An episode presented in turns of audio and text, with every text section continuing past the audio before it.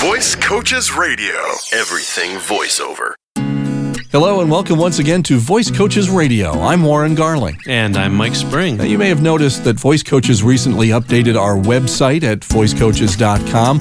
A lot of work went into that, many, many months of work actually, uh, so that the new design would work best for everybody who visits our site. And while you won't have to spend that kind of time developing your own site for your voice acting business, we thought we'd weigh in on what you should include and what you'll want to avoid. And who better to help us with this topic but a good friend of this podcast? Her topic suggestions have saved our butts more than once in the uh, months that she's worked with us.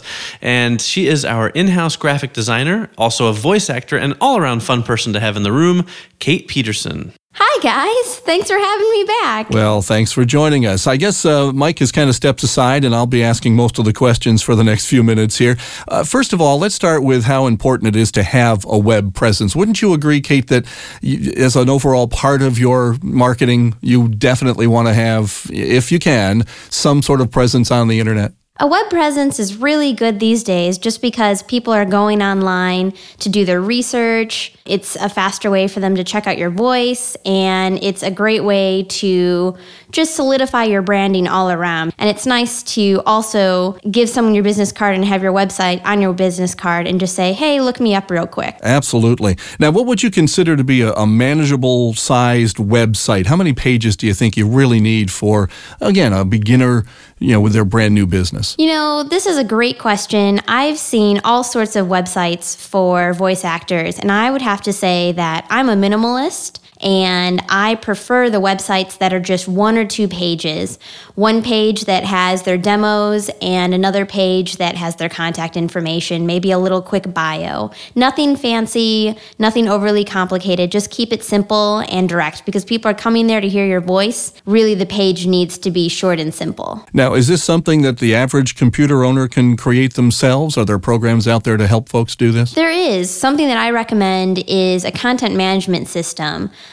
Um, it sounds pretty intimidating at first, but it's actually set up to be very easy to use. You don't need to know HTML. It has an interface that's kind of like using Microsoft Word, where you can bold your font, you can enter in paragraphs, you can drop in pictures.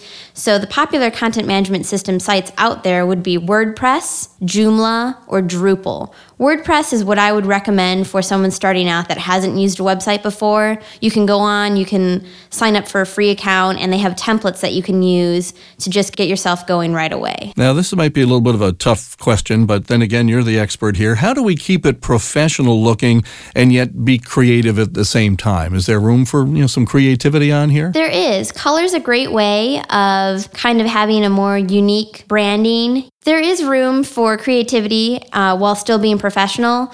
Something, a design that's professional would be clean and it wouldn't have um, a lot of blinking pictures or blinking text or really big text or anything. Um, it would have a lot of what we call as white space, where you would have the text, but you'd have a lot of room around there. Mm. So it wouldn't be like three paragraphs of text. It would be maybe one paragraph. And to keep it creative looking, that's where you can really play around with the templates and you can add in pictures that speak to your personality. If you're more of a nature lover, you can put in pictures of flowers or forest. Um, or if you have a background in technical voice acting or medical voice acting, then you can put in pictures that speak to that as well. Oh, that makes sense. Hadn't thought about that. Are there some pitfalls that we should try to avoid? Things that um, you know you see happening with with folks? Yes. Uh, don't get too complex with your website. As I mentioned before, simple is best. You don't need to give them a whole history about yourself. You don't even really need to talk about what you've done in your other professional life unless that's relevant to voice acting. Another pitfall that you should avoid is putting in too much personal information. You you want to keep it friendly and you want to be personable, but you don't want to put in pictures of you and your dog or pictures of you and your spouse at a party, things like that. You want to stay professional um, and keep it relevant um, while still giving a little a little glimpse of who you are. Now I know um, I'm kind of this way as well. Once I've set something up, I like to keep tweaking it and playing with it and trying to make it better and such. But is that a smart thing to do, or is it just better to, you know, finally say this is what it's going to be and just leave it alone for a while? I think it's good to get it to a place that you're happy with. You know, with websites, it's never going to be perfect. You can always change it, you can always update it, you can always change the design. Um, you can put in updated versions of your demo. So it's easy to fall into that trap of wanting to constantly tweak it. But the best thing to do is to set yourself like a milestone and say, you know what?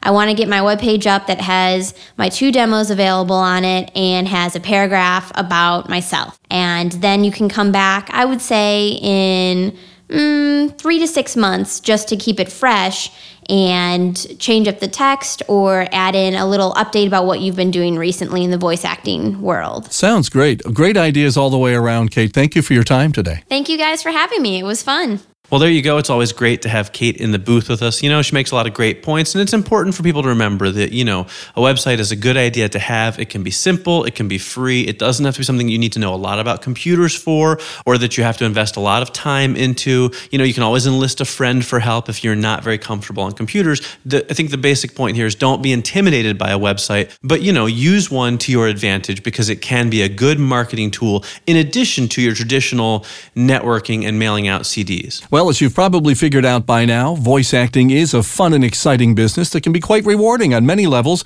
but you want to make sure that you know as much about it before you jump in as possible. And that's why Voice Coaches travels the country offering our evening adult education class called Getting Paid to Talk. That's right. It's a fun two and a half hours that will answer all your questions about the business of voice acting. We offer it through universities, colleges, and schools in great locations around the country. The week of August 8th, join us in Casa Grande or Phoenix, Arizona. Pueblo, Colorado, and Cortland, Syracuse, Rochester, and Buffalo, New York. And before the summer's out, we're also going to be in Toms River and Washington, New Jersey, Winston-Salem and Spindale, North Carolina, Washington, D.C., Frederick, Maryland, and Pendleton and Columbia, South Carolina. If you'd like to learn where we'll be and when, call 866-887-2834. Or simply email us at podcast at voicecoaches.com. That is also the address where we'll be happy to take your comments and questions and uh, a lot of times we receive great ideas about what you'd like to hear on this podcast. Remember, there's no such thing as a bad idea. Well, I don't know. Did you see that shirt that Brett was wearing yesterday in the office? Yeah, well, okay. So there's mostly no such thing as a bad idea. So join us again next week. We'll have a lot of fun with another great topic, perhaps one of your ideas. Visit voicecoaches.com for more voiceover news and information. Uh, we should probably say something, huh? Hey, that, that, that those are my ears you're doing that to.